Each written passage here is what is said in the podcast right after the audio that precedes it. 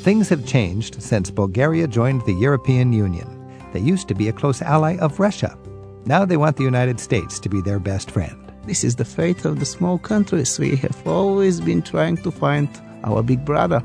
Coming up in the hour ahead, we pal around with a buddy from the Balkans to learn about Bulgaria. Or keep heading east to Iran. Americans are more than welcome to visit, but you gotta keep up with the rules. Iran is a country of unpredictable repression. There, there are not red lines. You know, the rules keep changing. And hear how people in different parts of Europe have their own local preferences for how they like their coffee. The Swedes like a milder, more aromatic coffee. The southern Italians in Naples like an intense, very bracing coffee. The Viennese like it slightly spicy. The coffee cultures of Europe and tips for visiting Bulgaria and Iran. It's all just ahead on today's Travel with Rick Steves. Many of the economic sanctions the international community has enforced against Iran were removed last January, and there was dancing in the streets of Tehran. But anything to do with Iran is not all that simple. Hi, I'm Rick Steves. Coming up, journalist Elaine Sciolino tells us about her experience with Iran that dates back to before the revolution back in 1979. I found a surprising welcome and a lot to think about when I visited Iran a few years ago. Elaine leads tours there today. We'll compare notes on what Iran's like and how you can visit it too. And Fred Plotkin clues us in on the variety of ways people prefer their coffee all across Europe, from tiny cups of strong Turkish brew to mellow blends at a cafe in Stockholm or Vienna. Fred plugs us in to the delights of Europe's diverse taste for coffee. We're at 877 333 7425. Let's start out today's travel with Rick Steves with one of Europe's best backdoor destinations. Bulgaria is a real crossroads of powerful civilizations in the Balkans, both recent and ancient. It's also one of the newest members of the European Union, and that brings its own set of requirements that Bulgaria will have to meet. Stefan Bozajev is a tour guide from Bulgaria's capital city, Sofia. He joins us now for a quick look at what makes his country an exotic and fun destination for the curious traveler. Stefan, welcome. Thanks for having me here. Bulgaria is in the Balkans. What is the Balkans? What does that mean? Well, Balkans, it's a huge conception. Even to tell you, I don't know what Balkans mean. You have to experience the Balkans. Yes, literally it means a mountain range. That's the literal meaning. So it's that Balkans. big peninsula between Istanbul between and the Venice, Istanbul right? and Venice, and yes, Greece, and all that area. yeah. And to a lot of Americans, Balkan means almost like broken in little pieces and always fighting. Yeah, that, that's something like that. You know, we have the idea of Greater Bulgaria, Greater Greece, Greater Turkey, Everybody wants greater, greater Serbia. of course, Greater Serbia as well. And if these dreams are achieved, we would need like three more Balkan peninsulas. Now, they tried to make Yugoslavia the union of the South Slavic people, and that lasted about 50 years, and it ended up with a big war. yeah, it happened that uh, the people there are quite individuals. yeah. So, in the modern world, we're learning uh, in a fitful way, maybe, how to live peacefully together because nobody can be greater when everybody wants to be greater. absolutely, it's an impossible. It's interesting to me how there's relatively little connection with Bulgaria and the United States. Have you thought about that? I mean, there's more connection with Bulgaria and Russia historically. Yeah, historically, it's much more connected to Russia. But you know what, Rick? This is the fate of the small countries. We have always been trying to find our big brother. Russia, Germany, and now many Bulgarians consider our next big brother, it's the States. That's interesting. So I, you know, I suppose Guatemala, Honduras, El Salvador, their big brother might be the United States, Yeah. and uh, there's countries whose big brother might be China or India. And you've been in the sphere of Russia and the sphere of Germany, and now maybe a little more America. But historically, during the time of the Soviet Union, Bulgaria was famously subservient to Moscow. Yes. You were there was a joke. How many states were there in the Soviet Union? There, there were actually 15 states, and there was a, there was a joke uh, in the early 1960s that Bulgaria is going to be the 16th Soviet Republic. like the 51st state of the United States, but in the Soviet yeah, Union. but in the Soviet Union, of course. why is that? Why? It's very hard to say. There is But- that Slavic but the fact. Is, You're- you're this Sl- Slavic togetherness to follow the Dedushka Ivan, What is that? Grandpa Ivan from Russia. Grandpa Ivan? Yes. Who's, now, who's Grandpa Ivan? Th- This is the Bulgarian idea of the Russians as Grandpa Ivan. oh, like Uncle Sam. Exactly. We like have Uncle. Sam, and they've got Grandpa Ivan. Yes. So if you're good, Grandpa Ivan will give you military protection and Oh yes, some trade good, policy. yes, some goods, some gas, some petrol, and I remember though in the old days, the joke was that the biggest pig in the world was the Bulgarian pig because the head stayed in Bulgaria and the good parts to eat all went to Russia. to Russia. That's to the east. Yeah. So you were Uncle Ivan Uh, got the yeah, better part yeah, of the meal. Yeah. yeah. but today things are different, and Bulgaria is actually in the European Union. How's that going for Bulgaria? It's been great. It's been great. Nine years we've been in the European Union since uh, 2007, and now we really feel like real Europeans. They're looking more Western instead of Eastern because of this European Union concept. Oh yes, the great European family, and actually this is how the help of our European friends, Germans, uh, Frenches, uh, they help us. They help us to stay away of uh, Grandpa Ivan. So there's a little bit of economic incentive to look west, and if you're part of the family of Europe, you know what who butters your bread. Yes, we, we know that, and we follow the instructions very well. At least we try. I'm Rick Steves. This is Travel with Rick Steves. We're talking with Stefan Bozadjev. And Stefan comes to us from Bulgaria.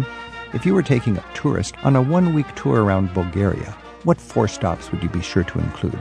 You know, Sofia, The capital? the capital, is a must. Or if you have an international flight, actually, you like it or not, you, You're gonna go to you're gonna Sofia. go to That's the Sofia. big airport. You're gonna go to Sofia. And in Sofia, you can see all the different layers of uh, history. Romans, then above the Roman street, an Ottoman mosque. Then you see a Soviet monstrosity buildings uh, following the so-called uh, Stalinist Baroque style. Stalinist Baroque. Stalinist so, Baroque. So there's some, what you call communist monstrosities still standing there. And Ar- there's the- architectural souvenirs of the 50 years you enjoyed as part of the Soviet sphere. Absolutely part of our heritage. Okay, so that's the big city, like the New York of, of Bulgaria. What would another city that you'd be important to see? Another important city is Plovdiv. Plovdiv. Plovdiv, for Mm-hmm. sure. That's the second biggest city in Bulgaria, but actually this is the oldest still living city in Europe. Stefan, I understand that Plovdiv is uh, chosen to be the cultural capital of Europe in 2019. Why would Europe choose Plovdiv for this honor? Sometimes I uh, ask myself this question as well. But actually, the truth is that there are so many cultural activities, performances, uh, exhibitions, uh, opera under the open sky, some nice quarters for hipsters. Yes, probably you are surprised that we have hipsters in Bulgaria as well. Bulgarian hipsters. Now, Bulgarian d- d- Tell me what a Bulgarian hipster would be. How would they socialize? How would they dress? What would they eat and drink? Well, actually, yeah, it's not what they eat. It's not only gluten free, for sure. It's not vegan.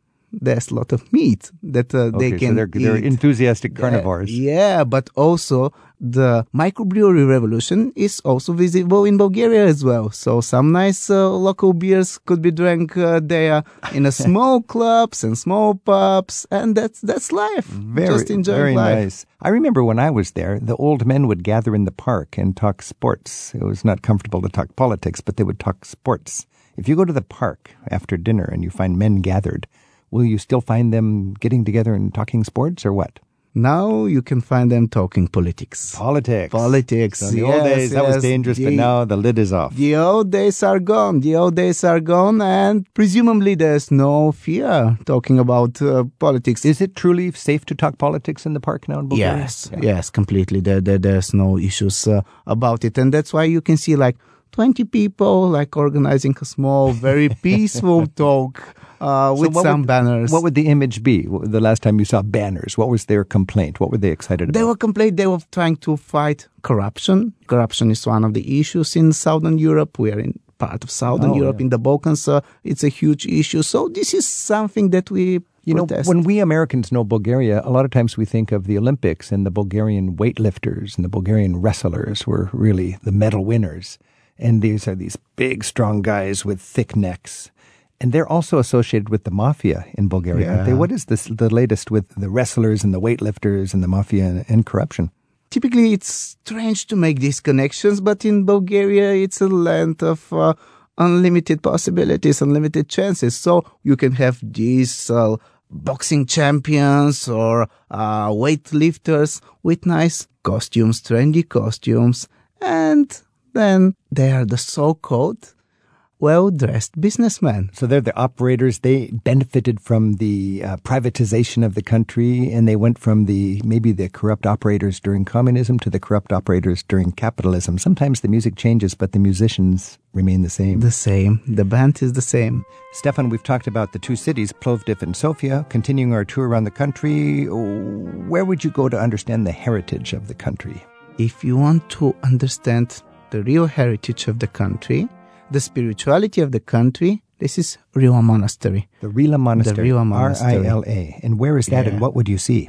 It is deep in the mountains to the south of the capital city, to the south of Sofia, and it's an active monastery. What you can spot there, you can see amazing scenery and this small monastery located a there. small monastery, centuries old. Yes, the traditional religion. What is that religion again? It is uh, the Christian Orthodox. I know, dear listeners, probably you've been to Greece, so it's the same, the same religion as It's like the Greek, Orthodox, but Bulgarian. but Bulgarian Orthodox. It's like the famous Bulgarian salad, the shopska salad. It, it seems to me like a Greek salad, but chopped up into smaller pieces. you're some kind of right, uh, Rick, uh, about it. But you know, we always have the fight with the Greeks. Actually, feta. Many of the Bulgarians believe it's a Bulgarian cheese. It's not a Greek one. Come on, come to Bulgaria and see that. Tour guide Stefan Bozajev from Sofia, Bulgaria, is cluing us in to the attractions of his country right now on Travel with Rick Steves. Kristen from Naperville, Illinois, is on our listener line at 877 333 Rick. Kristen, have you ever been in Bulgaria? Yes, I have. I visited Bulgaria in 2014, and I cannot wait to go back again. I cannot say enough good things about Bulgaria. Beautiful, green mountains, friendly people, excellent food, just wonderful. Well, great. Did you enjoy the, the big city or the Black Sea coast or the mountains with the monastery? What, what were your memories? Um, we did go to the big cities of Sofia and Plovdiv, and then also the Rila Monastery up in the mountains, and also uh, Veliko Tarnovo, which was another smaller town in the mountains where they have um, an ancient fortress and a very nice, nicely preserved medieval area. It's changed a lot. I haven't been there for 10 years. You were there last year. It's so exciting to see Bulgaria changing. No more gypsies with dancing bears. No, no, no. It's not according to the European legislation anymore. Things have changed a lot. I was there 10 years ago. Kristen was there just a couple of years ago. So uh, it's kind of nice that Bulgaria is moving along and uh, the economy is kicking into gear. People are free to talk politics in the parks. Yeah. Kristen, thanks for your call. Благодаря. Thank you. Stefan Bozajev from Bulgaria. Blagodaria. Благодаря. Thank you, Rick. If you're up for some place even more likely to surprise your friends than Bulgaria, what about a trip to Iran? In just a bit, a journalist who lived in Tehran at the time of the Iranian Revolution and who's been back many times since tells us what she's figured out about Iranian society today. Up next, Fred Plotkin explains why it's not just a simple matter when you look at the exciting variety of ways people all across Europe prefer their coffee. We're at 877 333 Rick. There really is a story behind every cup of coffee. Fred Plotkin is one of our favorite food and culture experts. He joins us now to tune us in to what a treat it is to understand the variety of ways people all across Europe prefer their coffee. Fred, it's great to have you back. Thank you. In your book, I read that when people ask, What do you bring home from your trips uh, as a gift? you say, When you're in Italy or Vienna or Stockholm, the answer is coffee. So, why would you bring coffee home and, and why from these places? Well, practical purposes are you can bring it home through customs, number one. Number two, if you bring it back in bean form to serious coffee people, they will then grind it at the moment they use it. But I will even buy ground and then vacuum pack coffee to bring it back. It's because it tastes good. It's because the roasting of the coffee is so important. What I find fascinating about coffee, and it may be my favorite topic of everything in the food world, is that let's take wine for comparison. If you make wine, you grow your grapes outside your door, you tend your grapes, you make your wine, you're more in control of everything. With coffee, let's say you have a coffee company in Trieste and you want coffee from Brazil Colombia, Ethiopia, India, Indonesia, any number of countries, Jamaica, Costa Rica, you have to hope that they will be properly grown in those countries. Then you transport them to Trieste in a way that they don't acquire mold en route. Then you inspect every bean. Then you roast them to your secret method of roasting. In Italy, there are 700 coffee companies, all of which do their own blending and roasting. And then you have to hope that it's been well preserved and that then you properly grind it. You add the right amount of water and you make a coffee from that. It's a miracle. It's a salmon swimming upstream that miraculously arrives in your cup. So when we get a little espresso, it's made of 50 beans. And all 50 have to be terrific and survive all of these rigors to get to your cup. Ultimately, it's about where it's grown and then how it's transported, but the transformation happens at the company in Vienna or in Trieste or, or Stockholm hmm. in how they're handled and how they're roasted, then how they're stored. So the Swedes like a milder, more aromatic coffee. The southern Italians in Naples like an intense, very bracing coffee. The Triestines like it a little milder. The Viennese like it slightly spicy. What I do, for example, is I buy Dutch chocolate powder, Dutch cocoa powder, which is unsweetened. And when I make my coffee, I blend a little Swedish, a little Viennese, and a little Italian, mostly Italian. I add a dash of the cocoa powder and I brew it that way. And people say, boy, this is good. And it's because it's a combination of the best attributes of all of those places. That makes me feel like I got to get my act together and appreciate these finer differences. Now, my friend, I know you live in Seattle, which brags about being a coffee town. I love Seattle, but I beg to differ on that issue. And what is it about Seattle that's not a coffee town compared to Stockholm or Trieste or because the famous company there that roast coffee right over roasts because the perception is and I think that this is an accurate perception that we Americans like everything boosted in flavor in fragrance and so on is it kind of like somebody who just wants uh, full-bodied wine? Or oak in their wine. Oak in their wine. White wine, right. so that you cannot taste the, the grapes, you're tasting the oak. Okay. But similarly, by over roasting, what we taste is the roasting and not the beans, not the coffee, not the essence, not the plant. So, Fred, when you drop into a cafe in your travels, somewhere in Italy, a cafe that, that you don't know, but you can understand just because of the um, quality of the place that it knows what it's doing and it's got a sophisticated following that appreciates fine coffee. Is it sort of an adventure for you to, and then you drink the coffee and you go, oh, now that was kind of creative and oh, I didn't expect this? Or is it a predictable experience? It's never predictable because there are so many variables that can make it go wrong. But a proud bar owner anywhere in Italy will probably have a relationship with one coffee company. It might be one of the excellent big ones like Lavazza or Illy, mm-hmm. but just as likely it'll be the local roaster hmm. appealing to local taste. And therefore, if I go to Umbria or to Bari or Torino or Genoa, for example, they're very different flavors based on local tastes. In Umbria, they like it a little milder. In Bari, they like it rather aggressive and you learn about the people by tasting their coffee with them. So you could say that, like you would drink a local beer, a local microbrew, you might want to go for the uh, local roasters as well. Exactly so, because I'm sorry, Lavazza and Illy are wonderful, and you get them everywhere, and I happily drink them. But often going to the little towns with their little roasters you learn so much more about the people. Ah, that's very good advice. This is Travel with Rick Steves. I'm talking with Fred Plotkin. Fred's book is Italy for the Gourmet Traveler, and our phone number is 877 333 7425. Susan's on the line from Issaquah in Washington State. Hi, Susan. Hi, Rick. Thanks so much. And um, hope Fred comes out to Seattle sometime and comes coffee shopping with me because Seattle is a coffee town. You just need to know where to go. So go, go beyond Starbucks, in other words. We've got smaller roasters. Uh, many smaller roasters. Um, it's a very big home roasting community. And actually, I have a question for Fred that I've had for many, many years as a home roaster.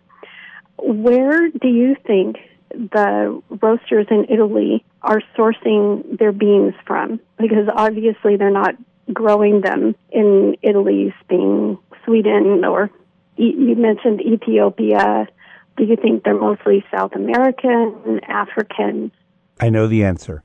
Coffee grows in the equatorial band above and below the equator, so that you might find it in the Caribbean and in Central America.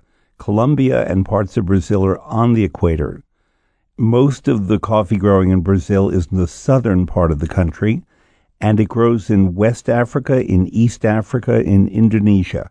I could give you a long lesson that we'll save for another time about how coffee got to all these places, but the key thing to know is that there are two varieties of coffee.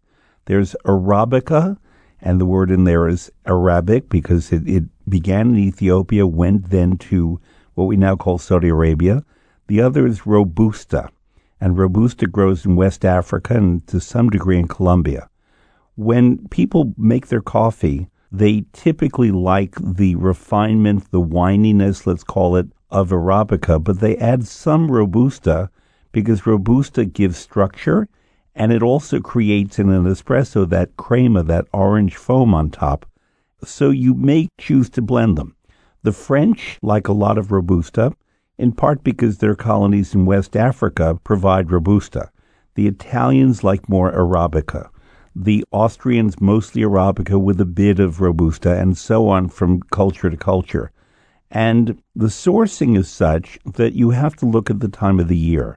It used to be that coffee was seasonal because most of it came from Brazil, which is the biggest producer in the world, Colombia being second. But then someone had the idea of planting coffee in India because India is the northern version climatically of Brazil. So now that Arabica comes 12 months of the year. It is balanced with a bit of Colombian, and then the smaller countries provide the personality. So if you like spiciness, it tends to come from Ethiopia. If you like a certain gratifying warmth, it comes from Costa Rica. So you taste what you like. The Dutch use a bit of Indonesian coffee in their coffee mixture. It's one place to another, and that's the great pleasure of coffee is that you can keep trying it for your whole life and you come up with different blends and mixtures. It's so personal. You're so entirely right about that, and I think you're telling me after eight years of being a home I've got a long way to go I'm, what I'm telling you is you have a lot of pleasure ahead of you. That's a good way to put it. Thank you. Susan, thank enjoy. You so enjoy your roasting thank and you. your tasting, Susan. Thanks for the call. I will. Thanks for taking it. Fred Plotkin describes himself as a pleasure activist. He's written Italy for the Gourmet Traveler to introduce us to the variety of culinary traditions you can experience all across Italy. Right now on Travel with Rick Steves, Fred's comparing the ways people in different parts of Europe prefer their coffee. Of course, you got to have the quality coffee. There's also just the culture and the experience, uh, the activity of it.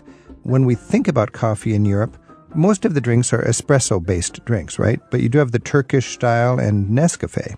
Mm, I'm not even going to go to Nescafe, which is a big commercial thing. But Turkish style, in other words, a filtered coffee where the grounds remain in the cup, you find that to some degree in Greece and in the Balkans. The big story here, again, it's a history lesson that we'll keep brief, is that the Turks, the Ottomans, and the Austrian Empire, the Habsburgs, did battle in 1683, and ultimately Austria prevailed after losing to the Turks all the time. The Turks fled, went back to Constantinople, leaving bags of coffee and phyllo dough at the gates of Vienna. The Austrians looked at the phyllo dough and said, let's put apples in that, let's put cheese in that, or apricots. And thus was born strudel. And the, the Austrians figured out how to grind and brew these beans in a different way, not in the Turkish way, and that led to filter coffee. It was the Italians who often were dominated by the Austrians who invented espresso, which doesn't mean fast. To express in a machine is to push through with energy. And so the water is expressed through the ground beans to create that little inky, magnificent, delicious liquid. Cappuccino, cappuccio means a hood. And if you think of the Capuchin monks, eh, the brown hoods, that hood of milk, that foam milk that goes on top of the espresso, is simply designed to make it more palatable to people who wouldn't drink straight espresso. But the culture of coffee is that you sit, you buy a cup, and you sit at a cafe in Paris, in Venice, and it's yours for as long as you want it, the table, that is. And so it fosters discussion, reflection, philosophy, debate, disagreement, and coffee clubs. Whether in New York there's something called the Coffee House, which is 100 years old, it's a discussion group. Whether in London, where coffee was used for discussions, or in Venice, or any cafe, you'd gather for coffee. Your mind would be stimulated, all the synapses fire, and suddenly you're more interesting than you were five minutes before coffee does have that uh, relationship to people getting together and, and uh, discussing, whether it's high culture or whether it's gossip or whether it's revolution. Coffee shops, cafes kind of go hand in hand with that, don't they? They do. And as you know, although my accent doesn't always show it, I'm from New York where we have coffee talk. And we sit around with a coffee clutch and talk about things for hours. I'm using my accent now. Ah, yeah. With good coffee what are a couple of your favorite coffee shops, not necessarily for the quality of the coffee, but just for the elegance of the experience and the and the history that's all around you. Because for me, when I travel, almost every city has a venerable coffee shop, and, and I just like to sit there and, and be surrounded by all that heritage. There's a beautiful one in Trieste that opened in 1914 called the Cafe San Marco. And it remains beautiful because Trieste has a long history of writers. Svevo, James Joyce, many writers, and the tradition even now is that Triestine writers such as Claudio Magris, a leading Italian writer, write in cafes. And he goes to the Cafe San Marco and sits for hours at a table, mm-hmm. not with a computer, but with writing, mm-hmm. drinking coffee. People leave him alone. Mm. So it's a classic writer's cafe. Mm. In Torino, in Turin, there's the Cafe Mulassano, which is near the Opera House it's a beauty from about 110 years ago that you go in for a quick coffee, but the room is gorgeous. Mm. It's not pretentious, it's just gorgeous. And there you go in for a quick cup, unlike the one in Trieste. In Vienna, you have all of these wonderful cafes that you go in. They've got the newspapers there and the beautiful pastries, and they even even have a whole, almost like a whole dialect of how you order the coffee. They do because there are so many different kinds of coffees in Vienna one called a mocha does not have chocolate in it. It's just a certain mm. length of coffee. But I like Demel, D-E-M-E-L, mm-hmm. because that fantastic pastry. Remember, mm. the Austrians had the genius of combining coffee and cake. The Italians just have coffee. One of my most tragic views in all of my travels was in uh, Demel. I believe it was Demel. It was Five o'clock, the day was over, and they were throwing out all the pastries that didn't get sold. They don't oh. they don't oh. sell them the next day, but they have this ritual at five of emptying everything on the shelves and putting it right into this big garbage can. And I just thought, no, give it to the people on the street. but they wouldn't do that. do you know what I mean? I do. I do. I feel it, Rick. You know, the Viennese, they used to be the world power, you know, and they had the big military and everything, but they lost, uh, started and lost World War One. In a way, they that was victory because now they can focus on what's really important in life: great pastries, cake and opera, great copies, and great opera. But uh, there's something too, having been dethroned as the big superpower, where you really can have a shorter work week and live longer. True. Very nice. The author of Italy for the Gourmet Traveler is one of our favorite guests for dinner, for the opera, and now for a cup of coffee. Fred Plotkin's book recommends the best of Italy's authentic local culinary traditions in some 300 cities and small towns. We're comparing coffee traditions right now all across Europe. Our phone number at Travel with Rick Steves is 877 333 Rick. Elliot's on the line from Cattle Country in Wisner, Nebraska. Elliot, what's your experience with coffee in Europe? Well, one summer ago, I was uh, in Germany, specifically the uh, Northwest, and that is where I got my very first taste of coffee. And?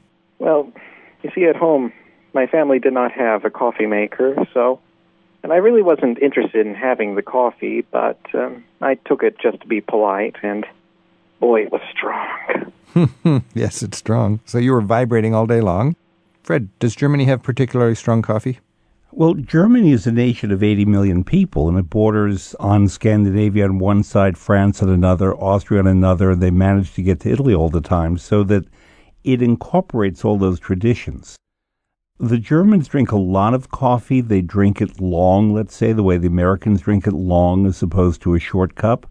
And they drink it as a beverage. When I go to offices in Germany, there's always a big kettle of coffee on and they drink it all the day. So it's more a beverage mm. than something they savor the way we've been talking about with the Austrians, okay. the Italians, and others. Elliot, thanks for your call. Yeah, bye. We've talked about Italy. We've talked about Germany. We've we've talked about Vienna. Uh, you even talk about Stockholm in, in your writing about coffee, and we don't think of Scandinavia in terms of that. But I know the Scandinavians have this tradition of the fika, where they have to have their coffee break with a nice uh, sweet roll. Sweet roll made with cardamom in Sweden. Uh, the northern peoples, which is to say the Finns and the Swedes, consume more coffee than anyone else in the world. Hmm. Not the Italians, as you might think, hmm. but it's the northern peoples. So, what's your best coffee tip, Fred, just to, to close off our discussion here? When we're going to be traveling and you want to appreciate the culture through the coffee, what's your tip? Use your nose. Uh, it sounds like a joke, but it's not. You can smell when a shop makes good coffee. And if something smells a bit amiss, don't go in there. Just go on to the next one. I tend to go to coffee bars that are very busy, not because it tells me that people like it, but if you use a machine more, it makes better, fresher, tastier coffee. Good advice. Fred Plotkin, author of Italy for the Gourmet Traveler, thanks for your insight into appreciating the fine coffees of the world. Thank you, Rick. Talking to you caffeinates me. Let's talk more. Good.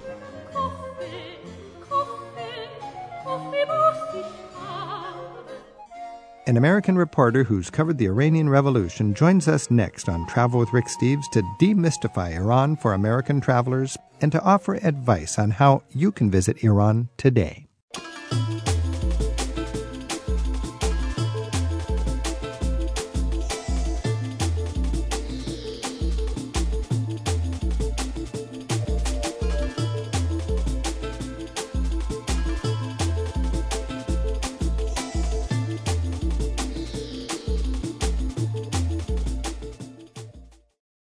When traveling in Iran, you still need a guide who can keep you compliant with all the official rules.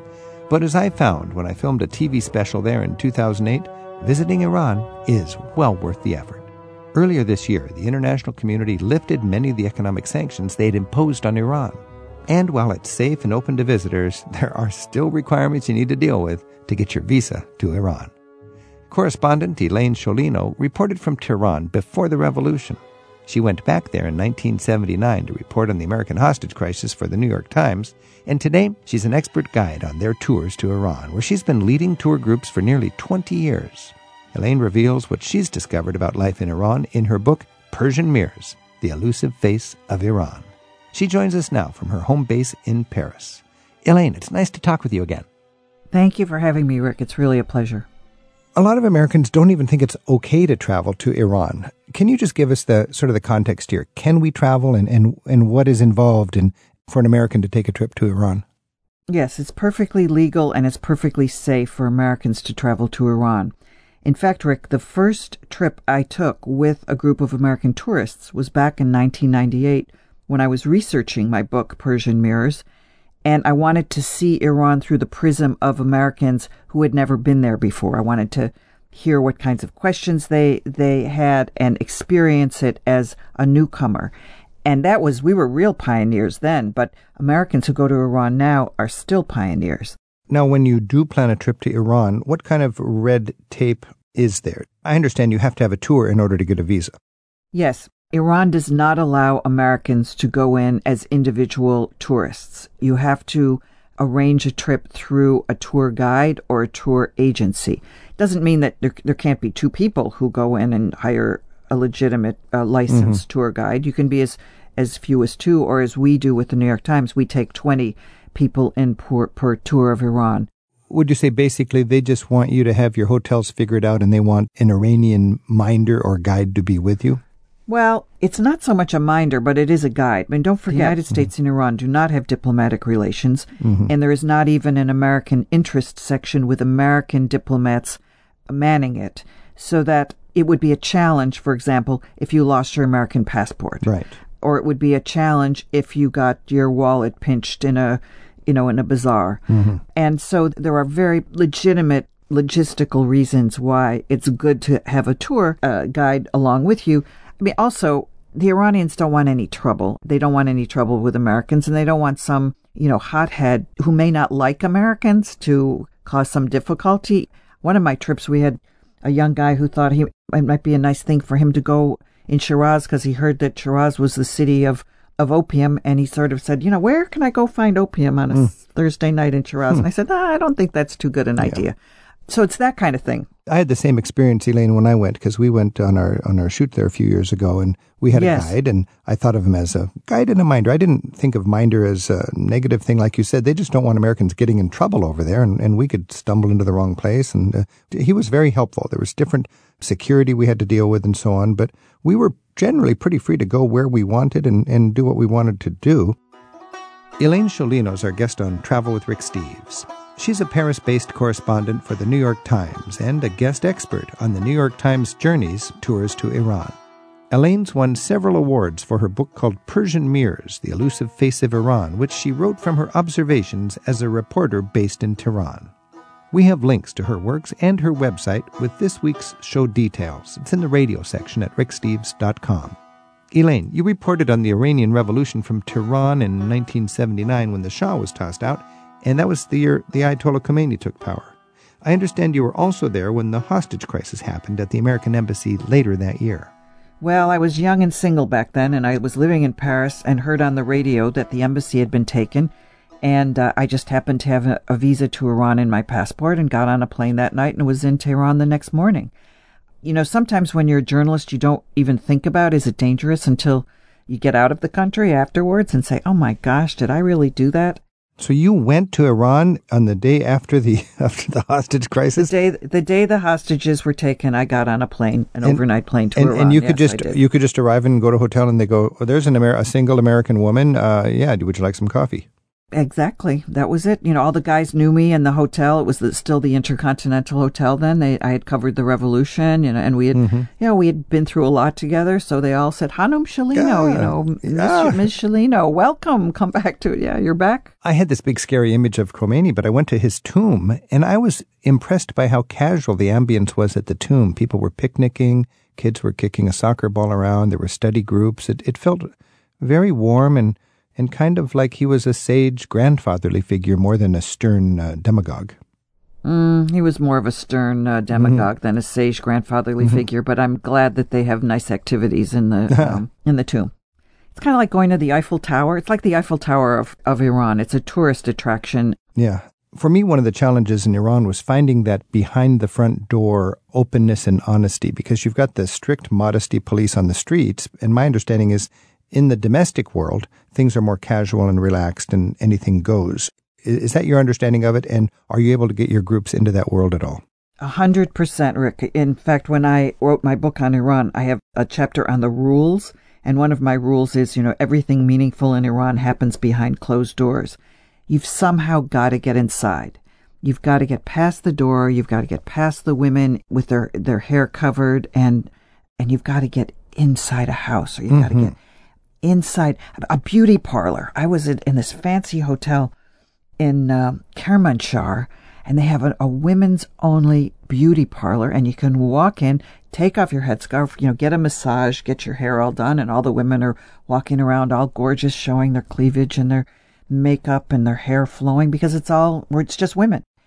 You know, I wrote in my book that Iran is a country of unpredictable repression. There are not red lines. You know, the rules keep changing, and sometimes you don't know that the rules are, have changed, mm-hmm. and you do something thinking everything's okay, and and then you're told no, or just the opposite. I mean, I had to go to a, a an immigration office in Isfahan this last trip to get my visa extended, mm-hmm. and they wouldn't let me in because they said, Hanum Sciolino, we see your ankles. Mm-hmm. I'm saying, what do you mean you you seen my ankles? They said, well, your head is covered properly, but you have bare ankles.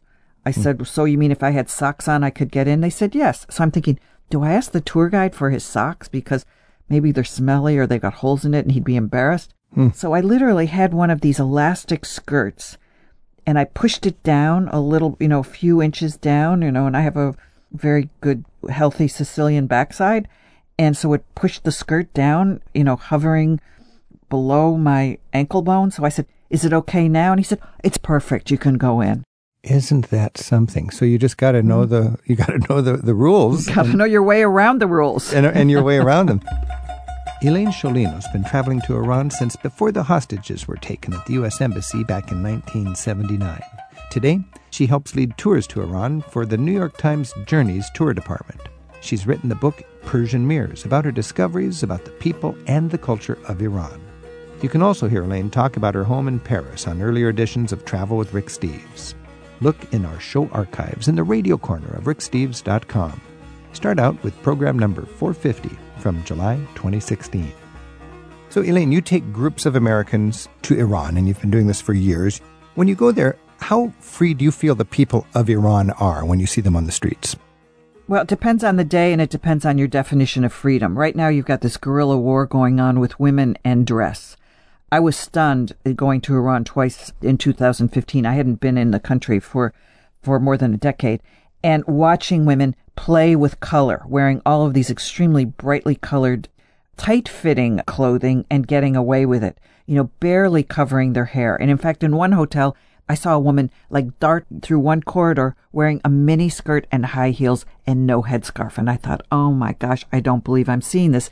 But they're playing with the rules. If they get caught, you know, all bets are off. Hmm. But everything now is to be negotiated. Is Iran politically repressive? There's a lot of political repression, and you've got to be very careful and you've got to know how to maneuver and you've got to make sure you stay supple and you don't ever be too rigid or you don't alienate the wrong people. Wow. I think there's going to be some interesting history as some of these popular feelings boil up and the government is confronted by this demand for people to have a little more freedom. What what's the biggest surprise for your American tour members when you take them through Iran?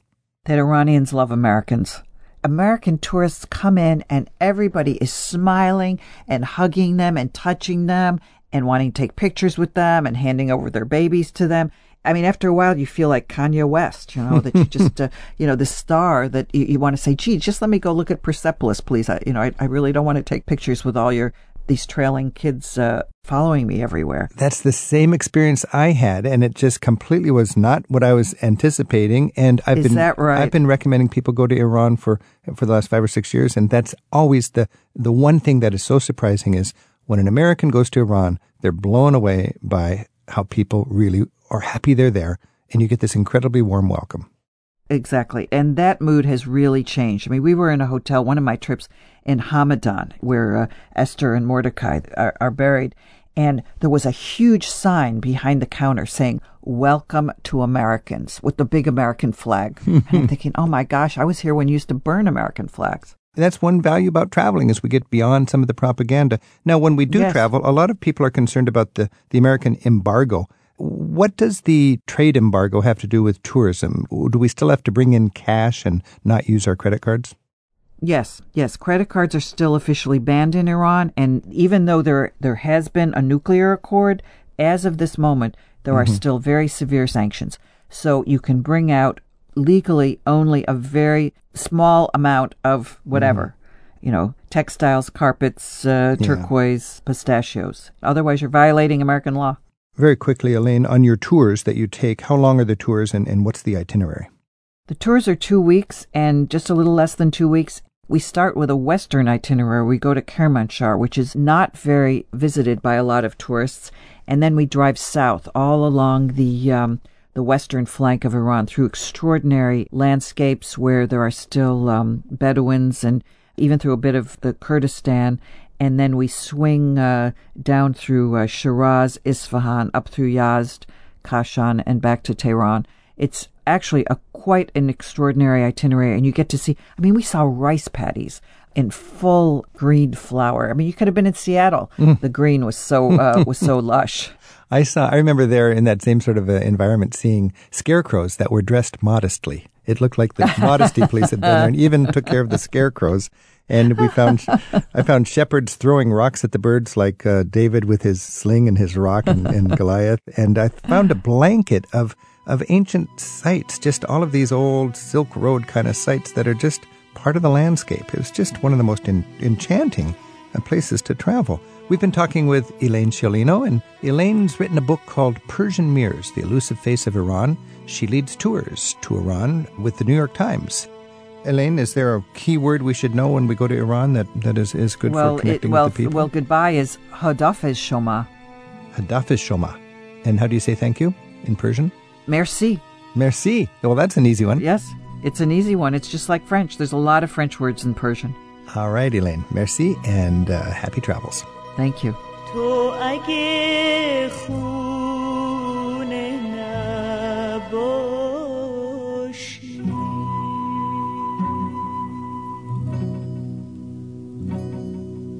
We've just heard how women are continuing to battle the authorities in Iran over simple matters of how they appear in public. Let's take a moment to explore some courageous examples of women from centuries ago. Getting to know the stories of these women is why art history professor Anna Pipperato quit her tenured position at an American university to move to Siena in Italy. Anna's furthering her own studies on the women saints who continue to inspire and provide role models to people today. It's also the hometown of Anna's favorite, St. Catherine of Siena, who serves as a patron saint of Italy and for all of Europe. You know, Anna, I'm interested that you've devoted your higher education and, and a lot of your guiding and your teaching to a female saint. Is there something unique about the women who become saints? Because they're not really known for being submissive. It seems like they're more rebels than submissive. And when we look at the history of Europe, women don't have much of a role unless they happen to be rebel saints. Yeah, and I think that's why I was drawn to them because they were able to break out of that mold and do things that other women couldn't do. So, what's an example of a, a female saint who, who really inspired perhaps other women to be more independent and strong? Well, this is the irony of it. So, if we speak of St. Catherine, she refused to get married. She was the 24th of 25 children, and her parents wanted her to get married and, you know, just continue the family line uh, and be a good daughter. She refused. It took her father seeing a dove above her head whilst she was praying to convince him that she was destined for the holy life. She broke out of all molds. She cut her hair short because that's the first way to make yourself not attractive to men, uh, not to get married. But she she did things she wasn't supposed to, and she did them in the name of God. Of course, a lot of people thought she was crazy, but after a while they realized, or they thought, that she was holy. She was doing God's bidding. But why a woman? Catherine is very interesting because she was not able to control a lot, but she was able to somehow get out of marriage. Then she was able to get out of other things like eating. she, the only thing that women could control was their own body, really. The only thing that, even then they couldn't. But Catherine refused to give in to the desires of her confessor who wanted her to say, eat a little bit of steak. She said, no, God will sustain me. I will just eat the host. So she was quite a rebel. She was a rebel. And when you look at history, a lot of people say, well, talk about the women as far as writers go and Mm. artists go, but there weren't that many. But if you look at all the saints, there were plenty of women saints. There were, and it's, it's, I don't think it's fair to say there weren't there weren't women artists or there weren't women writers. They weren't given the chance. Right, that's what we don't hear about. Yeah, and Catherine actually was the first female doctor of the church because she wrote letters and she wrote a dialogue. She didn't write it though, she dictated it. She finally learned to read and write by miracle at the end of her life because only a miracle could teach a 14th century woman how to read. Wow. Now, are there other women saints that, that you find inspirational? Well, I really like her. She is she is my go-to saint. I quite like Teresa of Avila because of or Avila because of the art that has been dedicated to her. I really like some of the early Christian martyrs for the tortures they endured and the art that came out of those tortures. What's an example of an early Christian martyr, a woman who was uh, martyred and tortured? And Well, one that we'll you'll see all over Italy would be Catherine of Alexandria. And she was very, she's the patron saint of wisdom and education. And she challenged the philosophers to believe in God and to, to reject paganism. She challenged them. They said, no, she's got to go. And they tried to torture her on a spiked wheel. Uh, but the only thing that could kill her was chopping her head off. That's the surefire way to kill a Christian back in the day. Chop their head off. But not before you do a few tortures, like St. Lucy with her eyes or St. Agatha with her breasts being cut off. You'll see these things in churches. You got your PhD in 16th century Catharinian art. Yes. That seems pretty specific. It's very specific. What's It- the value of studying Catharinian art, and where might we see that in our travels? the Catarinati, or people who are devoted to St. Catherine, go to different sites, and there are art cycles, fresco cycles, or print cycles you can buy to help you understand her life. And by understanding her life, you can understand Christ's life because she lived a very humble, charitable life. She was a peacemaker, she was a healer. When you are in Siena, what is the major stop? And then when you go to Assisi, what would you do to follow up on St. Catherine's life and art? Well, in St. Catherine's life, I would start by going to see her head in San Domenico in Siena. You can see her. She looks pretty good for having died in 1380. You can see her head and you can see her thumb and you can see the church where she herself prayed. Okay, you can see Catherine's head and her thumb in Siena. Yes. What if you want to see the rest of her body just to keep things Well, her complete? Well, the rest of her body is in Rome, Santa Maria sopra Minerva, a beautiful Gothic church by the Pantheon, Uh-huh. and one foot is in Venice in the church of San Giovanni e Paolo. You could put a beautiful trip together just on the body parts of St. Catherine. I think you could. Venice, Siena, and Rome. What's wrong with that? Anna Pepperato, on that note, I think I'll just say thank you very much for an appreciation of saints that I had never had until right now. It was a pleasure. Thank you very much. Grazie. Travel with Rick Steves is produced at Rick Steves Europe in Edmonds, Washington by Tim Tattan, Sarah McCormick, and Isaac Kaplan Woolner. We get website support from Andrew Wakeling and Dana Bublitz. Our theme music is by Jerry Frank. Thanks to Coos Productions in Paris and WBEZ in Chicago for studio help this week. You can listen again whenever you like and find out about our guests. It's in the details for each week's show. You'll find it in the radio section of ricksteves.com. Rick Steves has spent a third of his adult life in Europe researching and writing guidebooks. His classic, Europe Through the Back Door, freshly updated this year, teaches the skills of smart travel. Along those same lines, Europe 101 History and Art for the Traveller is a must read for anyone who appreciates Europe's rich history and great art. To learn more about Rick's books, visit the travel store at ricksteves.com.